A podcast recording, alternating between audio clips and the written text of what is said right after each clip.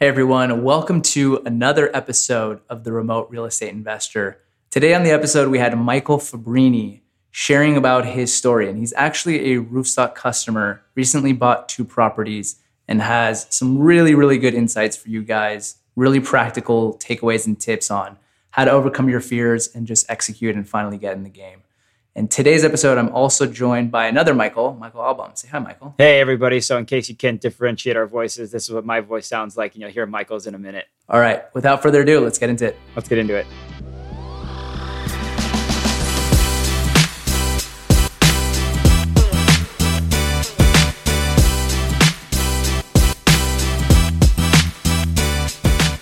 Michael, welcome to the show, man.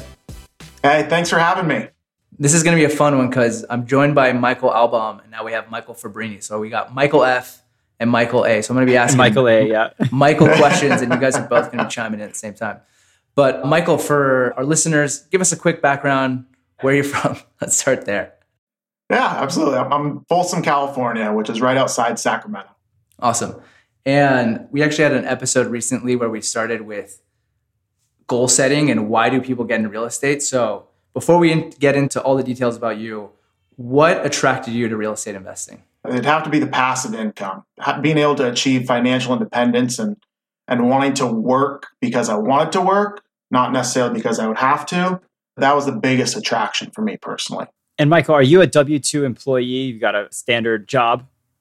I do. Yep, yep. I'm a director of finance for a large distributor of specialty and organic foods so yeah, real estate is, you know, exciting, but it's not my full-time gig by any means. Okay, awesome. And how long have you been the director of finance over there? Uh, about a year and a half now. It's actually a funny story. I was bartending through college through my okay. seven years to get my bachelor's, right? Like a few of us have, have oh, like Van Wilder. yeah, basically. it took awesome. me a bit. It took me a bit. But uh, so I was bartending through college. I was studying finance. I was like the power of money, right? And not just for the materialistic aspect, but you know the power of leverage and return on investments. It just always fascinated me. And I'm talking with one of my bar regulars one night about studying finance, and he says, "You know who I am, right?" And I said, "No, you're Peter and your wife's Joy, and you guys split a salad, and you always have a glass of Chardonnay." And, and you no, tip well and you tip well, right? and he goes, No, I'm the chief financial officer for you know this food distributor that's here in Sacramento. And I leaned in and I said, Oh, okay, didn't know that. Long story short, he offered me an internship. He's been a mentor and great friend ever since. And from eight years, he's really raised me up from an intern to now director of finance. So it's kind of an interesting story. Awesome. And throughout that journey, did you have any experience or dabble with real estate at all? Yeah. So I bought my first house that I'm still sitting in right now back in 2010 after the economy took a little dip after the you know the Great Recession. That was my first house, my primary purchase. Yeah. Good okay, time cool. to buy. Yeah, yeah, it was a great time to buy. Killer yeah. time to buy. Yeah, yeah, it's treated me well. I mentioned this before we started recording, but a lot of people write in wanting to know like step one to actually buying a property. What does it look like? Do you go and find a market first? Do you find a lender agent? All these things. So take us to step one. You decide you want to invest in real estate. Yeah. what's, what's the first thing you go out and do? Yeah so you know the way i approached it you know was was really setting up i'll say my support network. You know i read blogs and forums and books religiously just trying you know where where did i kind of want to land my first investment home first, right? Being in California, especially here in the local area in Sacramento, you know, a three bedroom, two bath, you know, is roughly about four to five hundred thousand dollars. And I knew from doing the research that putting down twenty five percent as an investment home, I didn't have one hundred twenty five thousand dollars in cash laying around, and a lot of the investments around here didn't really pencil out. So for me, it kind of started with where do I want to look? Where's the research? Where where's a growing area. I got to make sure I can find a lender that can operate in those states first, right? So then that was kind of my first step. Where do I want to land? Where do I think the best return on investment would be? You know, we're all based in California, so I think a lot of people, it's like that's step one, right? Figure out, okay, oh, can I invest yeah. locally? Maybe not. Okay, now it's like remote, and now so so the next step was looking for a market. Did you hone in on a specific one, or did you kind of like look for cash flow. You know, a lot of people just look up like cash flow markets and start there. So how did you even start looking for a market? Yeah, you know, it's interesting because before Roofstock, I didn't really, you know, I was like, okay, I would like to buy in Tucson. That's where I first started looking. And it was because I had family there. And I thought, all right, if something were to go wrong, or if I need to have a contractor come over, or if I need to use someone I can trust, I can ask a family friend in Tucson to help me find someone in the local area to help me with this home, right? It's going to be a thousand miles away. It's kind of scary. And so for the longest time, it was just, okay, I'm going to invest in Tucson. It's going to be somewhere out there until, you know, really until I stumbled upon Roofstock. And then it opened up this entire different landscape of possibilities that I could invest in because now there was vetted professionals from property managers to agents to inspectors that I was like, oh, now I don't have to just limit myself to to just Tucson. And so then I kind of took a step back. Was okay. Now I need to start researching even more. You know, I need to check out Memphis, and I need to check out Florida. I need to check out Alabama. I need to check out Texas because before I, it wasn't an option for me. It was too far. It was too. I want to say scary, but really it was. I wouldn't even know where to start buying someplace three thousand miles away from home. And so, how did you physically go about doing the research and coming to a conclusion? My best friend, I'd actually told him about Roofstock first, right? So I said, hey, okay. you know, I know we've always been talking about buying some real estate. I said, you got to check out this website I stumbled onto. And so he looks at it and he's a guy of action. And so in 30 days, he buys in Birmingham, Alabama. And I said, wait, you can't, you can't buy before me. I told you about this.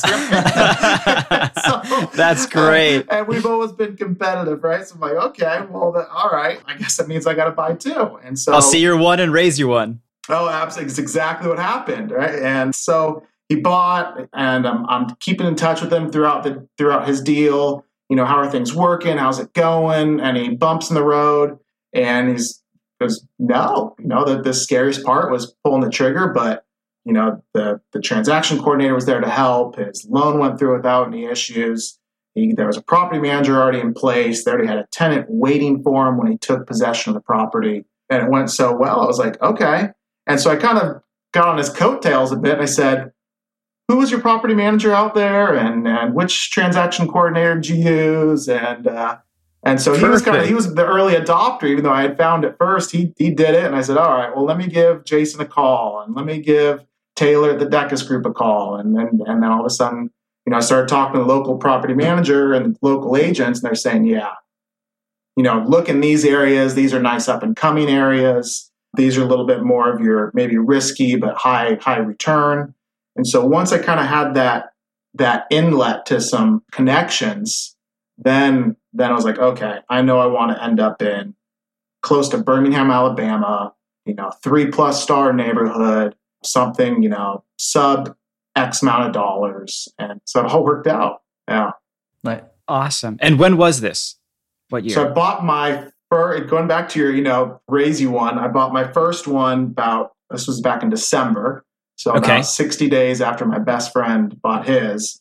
And then to, to raise him up one, I just closed on my second house in Center Point, Alabama, about 30 days ago. Oh, That's nice. Congratulations. Yeah, thank you. Thank you. It's been a blast. Been a blast. Very exciting.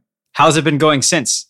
Going well. You know, with everything happening right now, right, with COVID and stuff, it's I thought I'd have more bumps in the road and and truly there there haven't been. So the first place I bought, there was already a tenant in place, and like I said, it, it went really well. Property managers there, they're just fantastic. That tenant's lease has since ended. They vacated, turning the property right now, doing a little bit of repairs. Just went on the market, so looking forward to getting that one rented out soon. And then the one I just closed on 30 days ago in Center Point, Alabama, got a little bit more repairs to do there. There was an above ground pool we're taking out and a couple of, you know, things to get in, but it should be on the market here in a week or two. I'm excited to, to get them both filled. Nice. Great. Michael A. Michael A. I yeah, got a question for you me. on that. You've had a couple lease ups right now too, right? And you, yeah. we were talking about this offline, but you've actually been kind of surprised with how quickly you've kind of been able to get tenants, even given in like this environment, right? Mm-hmm, mm-hmm. Yeah, I've, I've been very pleasantly surprised with. We just had it. I just had a um, a rehab that I finished up on an eight unit building, and so was fully vacant.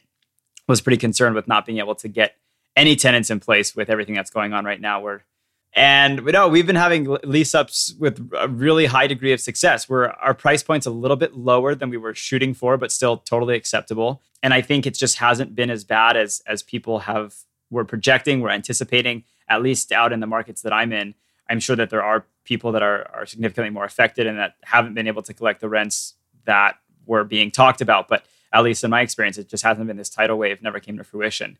And I'm knocking on wood now because I am so thankful for that and hope it continues through through May and through June. That's good to hear. Yeah. So Michael F, talk us through a little bit about how you finance these properties. Was it traditional? Was it all cash? Was it something hybrid? Yeah, I don't want to say pretty boring, but yeah, both of them were traditional. Put 25% down and just went through a, a you know a norm I would say a normal lender, but a normal lending process, traditional financing. Yeah, pretty run of the mill. Boring is sometimes the best. You know, how did, it, how did you find your it's lender? easy, right? Yeah, It was the, it was the. KISS principle. Yeah, keep right, keep it simple. Yeah, and I'll, I'll leave the last one out. But uh, yeah, it, it, it was.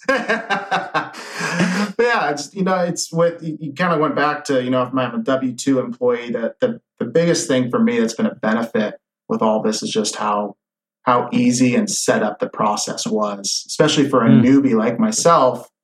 To get into single family rentals, it was, uh, you know, how am I going to find a lender that can lend in Alabama? I can't use the same person I used on my primary residence, right? Mm-hmm. Or maybe they could, but I, you know, I know they can only operate in maybe certain states. But it was all there, and it was just, you know, hey, here's boom, boom, boom, fall do this, then that, and that. So I kept it easy, kept it simple. That way, I focused on my my day job, but still was trying to build some, you know, portfolio. Awesome. And do you think you could have done this or intend to now do this outside of the Roofstock platform? You know, I think I probably could, but I don't know why. Mm. I mean, personally, I'm not just trying to say and, and sell it, but you know, I don't know why. The the the biggest thing, especially when you know, three thousand miles across the United States, there's risk. I mean, there's risk even probably renting a place if I own the place next door, right? From a Mhm. tenant, from someone not being there, from repairs, and so then you take away that option to to touch it, to see it in person, right? I bought two houses in Alabama, and I've I've never flown out there. I haven't seen them besides you know the inspection reports and and phone calls with the agent. So I could probably do it, but having those guarantees that Roofstock has with when it's rent ready, and if you don't rent it in the first 45 days, then 75% of your market rent is covered. If you don't like your purchase after 30 days, you can re- return it. Are you kidding? Yeah. it's more risky to go buy a used car now because I can't return that after 30 days. right. And then, you know, as a buyer, I pay, you know, a small marketplace fee that covers the inspection that I would have normally have had to pay if I bought the house anyway. So yeah, I could probably go outside Roofstock and use my agent and my property manager that I make connections with, but there's no viable reason for me to want to do that. There's no, you know. And can you We- share with by the way, we did not pay Michael F to say that. No, yeah, Damn it. absolutely not. yeah, I know. I feel like I'm trying. You know, yeah, they did it. It's just, it's, uh, yeah. It's, it's that's why I was so excited when you, you know, I had the opportunity. I was like, yeah, because I wish I had this this platform years ago to do this. Right? you and me both? Yeah, yeah. I got something I want to ask you. So you may have just answered it, but you know, I think anytime you're you're buying your first piece of real estate, it's super scary, right? You you have no experience, and then you add, you know, being a remote real estate investor, you never go see the home. You know, most people don't see the home. Like you're taking a big leap of faith, and a lot of people. I remember when I when I bought my first property, people thought I was kind of crazy, and so that only adds to the fear. And so I'm I'm curious, like, what helped you get over that fear and that scariness? I don't know, you just got to do it. I mean, if you really want something, right, you got to do it. And, you know, and anything worthwhile is worth doing, right? And so if you, you know, I wouldn't say don't jump in without doing your research and your diligence and making sure you've got all your ducks in a row, whether that's personally or financially. But at the same time, you know, good deals are out there and great deals are probably even more rare. By the time you're done mulling over a great deal, someone else has already executed on it, right? Yeah. So yeah. You, I mean, everything you read out there is just like you just got to you got to execute. It's one of my favorite words, right? You just, you just got to execute. You got to do it. But Emil, to your point, yeah, my, my my friends, my family, they're going, wait, you haven't been out there? You haven't You've never seen, seen it? You've never seen it? You're buying in Alabama, 3,000 miles away, and you've never seen a place? You know, well, yeah, I didn't buy it. I actually bought two. yeah, but you know, it's you know, it's uh, if, if it was an hour down the street, I wouldn't drive by it every day. I have to trust my my inspectors and my partners and my network to help me make the best decision. Yeah, we listen to the Bigger Pockets podcast every now and then. There's this guy David Greene. He's one of the co-hosts. He's a remote real estate investor. Michael Michael A. You bring this up a lot. Is that even if you know he has he's not a contractor. Even if he was walking the home, he wouldn't know what's wrong with it, right? Like you you can go physically see it, but the inspection is what tells you what you need to know about the property. And so it's I always love that like idea of even if you were to go physically look at it, if it's a, a rental property and investment, does it really change much? So yeah, the other thing to keep in mind too is that once you go see and experience the property, your personal biases are inadvertently going to show up and you can't unsee and unexperience those things. So if you show up to a market and say, "Oh my god, I would never live here. or I would never let my family live here." You might be turned off to that market where it might be a really great investment opportunity, but because it's not good for you as a primary, you're thinking, "Well, I would never do I would never be here." So I think it when we can really put ourselves at arm's length and look at the facts and the figures much more so than how a market makes us feel, we can really get down and say, well, it's either a yes or a no, it either checks our buy box or it doesn't. We don't have a, a line item in the buy box that says, how does it make you feel? Know?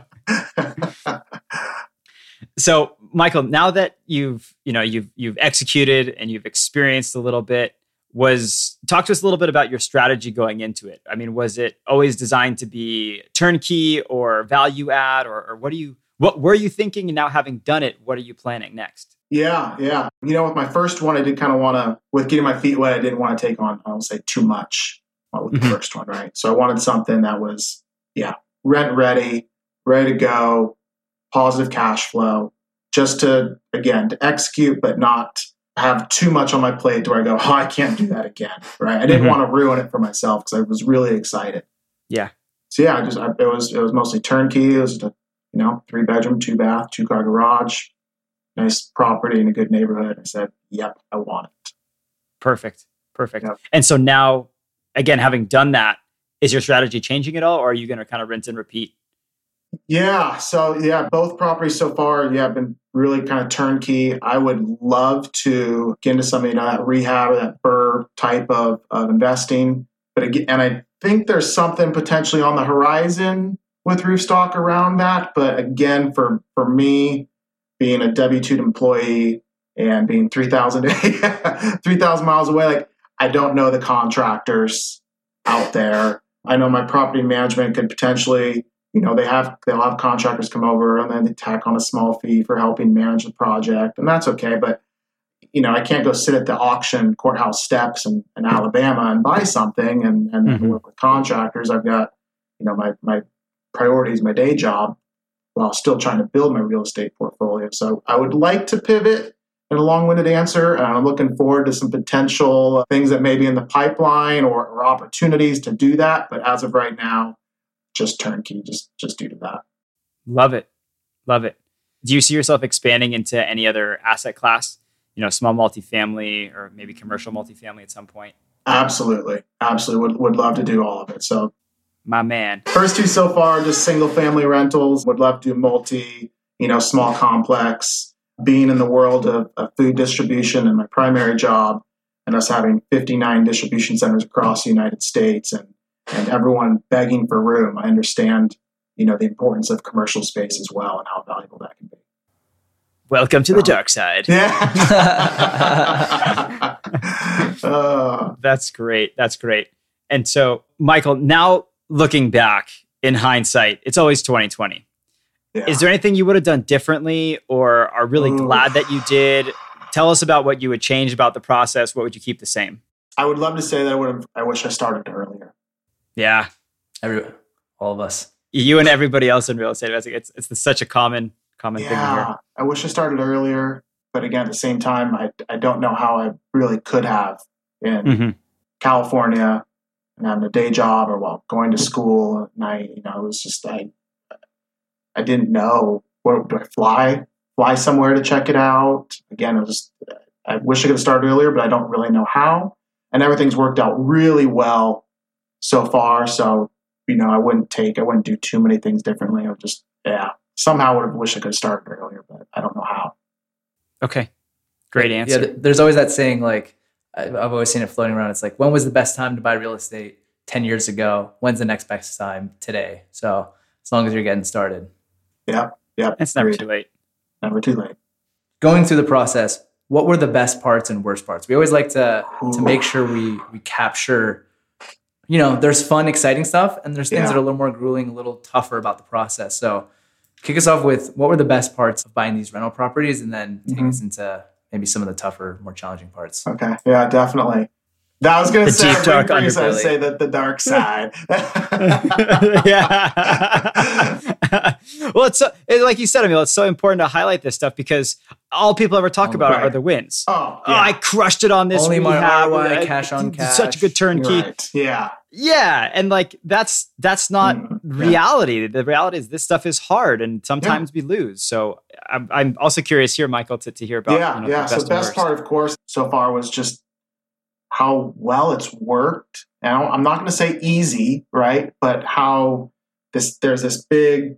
I think you kind of talked about it. Oh, it's three thousand miles away, and you haven't seen it. It's scary. You've got your friends saying you're buying what, and you're not going there, and all you've got is a few emails and some pictures, and you're about to to do it. And um, so the best part for me was just how set up the process was, and and how I wasn't as risky, or I shouldn't say as nervous, if I wasn't approaching it through through the platform with Roofstock. But for me, it was just it was exciting, right? Like I said, I'm, I'm excited. I'm moving around in my chair. It was it was really exciting to finally be able to invest in some investment properties and feel confident about it because I had a good team and a good structure and it was set up for me. It was kind of like, you know, when you get those uh, food kits and it's like, oh, you know, first do this, then you do that, then you do that.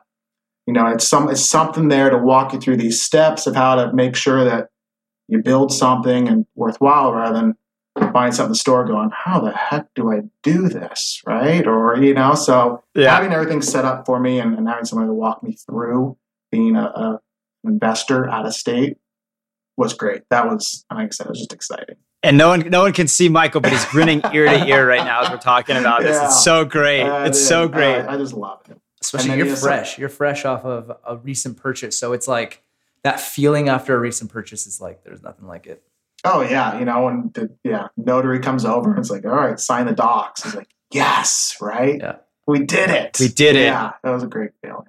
So then, yeah, some more challenging. You know, I, I would say, you know, obviously, Very yeah, diplomatically yeah. said. Challenges, yeah. Challenging, right? challenging would be, you know, there's the, the simple stuff of pulling all the documents for your lender, right? Oh, just, you know, hey, explain this and explain that and tax forms. Oh, gosh. But, you know, that's that's easily overcomable. You know, I, I think some of the most challenging is, is I did go into escrow on one house in between my current two. And it was it, it looked good on paper.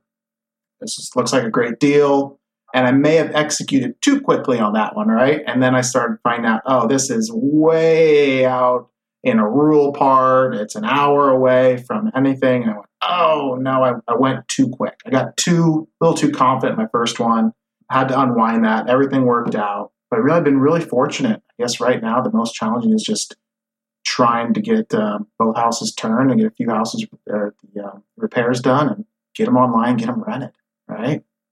yeah. i was just going to ask was it hard to assemble the team i feel like a lot of people they're- they think about i have to find a lender a property manager all these different parts and it gets a little overwhelming. Was that harder or easier than you expected it to be to find all the people on your team? Definitely easier than expected. You know, like I said, in, when we first started talking, when I, about Tucson, I thought about Tucson and buying Tucson for years. Yeah. And it never happened because I didn't know where to start. Who's the property manager? Who's an agent?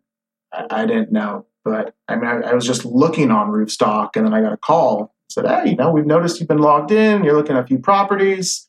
What can we help you with? And I said, oh, I'm kind of looking. And and then when my buddy bought his house, again, that team was again kind of a little bit already there, so I got to ride the coattails. But and then when I actually got to go to Roofstock's headquarters and meet uh, quite a few people face to face, that was great too, because then it was there's something about that physical connection, you know, being able to say, "Hey, we've met, we've talked," you know, that's right. J- right? yeah, Jason from our team, who you worked with, told me you came to the Roofstock Summit earlier this year. Yeah, that's right. Yeah, yeah, it was a great event. Being able to meet not, not only Jason Pavon, Jason Green, Amy Kirsch, uh, Rebecca. I mean, it was just phenomenal to um, you know be in such a small setting and being able to meet everybody and be like, okay, great. I'm all you know. Let me let me pick your brain about this, or what do you think about that? Because there's there was so much experience in the room, you know, with you know, he's been doing this many deals for many years, and here I am, the first time guy, just salivating for information and knowledge. So it was great. That's great. Michael, you brought up a really great point that I want to circle back to about the documents, getting yeah, them to your yeah. lender. And uh, I couldn't agree more that it's such a pain in the butt. Uh, so, what? Uh, two questions. Was it easier the second time? And now, having done it twice, have you set up any kind of system so that it's going to be easier for the third? Yeah, the third good question. So, I, I, used two different lenders. So, ah, okay. I was hoping to use the first lender again, just because it, was the deal was so fresh from the first one. You know, hey, use these same tax returns.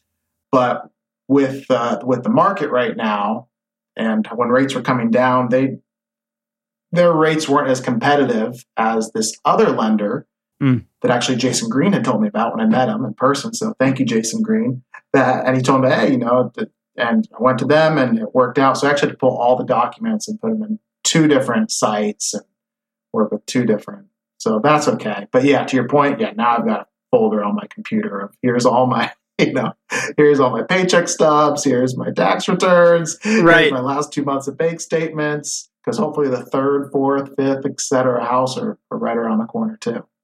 Awesome. Emil, you do something similar too, right? Yeah, I think I think it. we had an episode a couple months ago where we were talking about systems and things we do just to make the process easier. And that was one of them. Just keep a folder with like all the prior year tax returns and all the things yeah. you have to give to a lender because it's such a nuisance to have to collect them every single time. Right. Yeah. But the good news is that 80% of lenders are going to ask exactly. for the same docs, mm-hmm. you know, for the most part. And so you just drag and drop. And then some might ask for some unique stuff. And then, okay, so it's the one off, you go get it. But if, yeah, if you've got a folder, I'd argue that, you know, 80, 90% of legwork's already done. You also gave a really underrated tip earlier that I want to highlight for everyone listening in that your friends and people you know being a guinea pig is actually a super good way to to find a market or to even like start an investing. It's like let them kind of figure it out and have some suggestions for you and then you can ride their coattails like you mentioned. Yeah. Yeah, to- totally agree.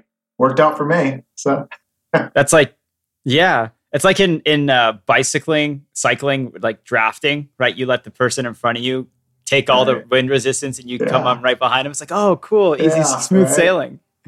Michael, what would you say to everybody who's listening out there who has never done a deal and who's Ooh. just thinking about it? That's a good one. You know, I'll go back to you know one of my favorite words: execute.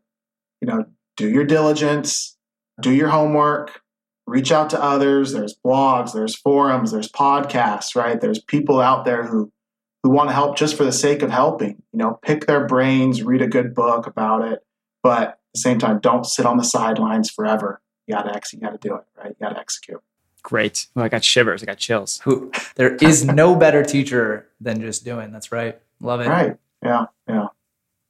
Awesome. Well, Michael, we've got some quick okay. fire questions here for you that I would love to, to ask you. And it's kind of just okay. one or the other first reaction. But the first two, I just are kind of picking your brain. Do you have a favorite book that pertains to investing Ooh. at all? Oh, great question. You know, I don't know if I would say I have one that pertains to investing in particular. I love to read. How to Win Friends and Influence People. I think that's a great one because you're going to be working with people. So, Such a good one. so maybe that is investing because you're investing in the people and you're working with people to get your deals done. I love the one thing. You know, I, was, I think yeah, Gary Keller, of Keller Williams. I thought that was a great book too. It's one of my favorites. Yeah.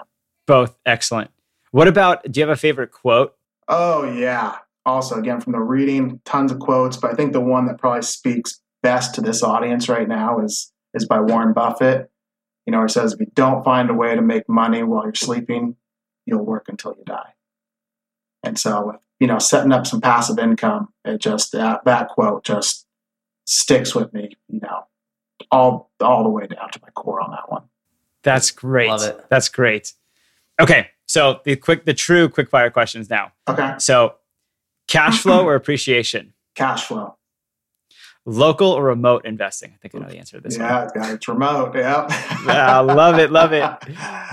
Single family or multifamily? Oh, so I, I'll have to say single family because that's the only thing I've got in my portfolio now, but hoping to get into that multifamily eventually. Love it. Turnkey or rehab project? Oh, same thing. It's going to be turnkey for right now, but um, excited for the opportunities to get into some some rehab down the road. Okay. Midnight oil or early bird worm? Midnight oil, guilty. Okay. Yeah, And last one, olive oil or butter? Olive oil. I'm an olive Okay. oil guy. Nicely done. that's funny. Are we keeping tallies of all these? Like how how we're scoring? Because we've been Who's- asking these a lot. I know. Yeah, we totally should. And then we could have an olive oil and butter off. That's Yeah. right. Emil, any other questions from you? No, Michael, thanks so much for coming on. It was it was really awesome to learn from you and and learn a little bit more about your journey. Thank you so much for being Oh. on with us today. It was such a pleasure having you. Thank you, thank you. I, I appreciate the opportunity to join. I had a blast. Really did. Absolutely. And we'll have to have you on after you get your next two deals done and then you'll share with us what that journey has looked like. Yeah, sign me up. Awesome. Love it. Love it.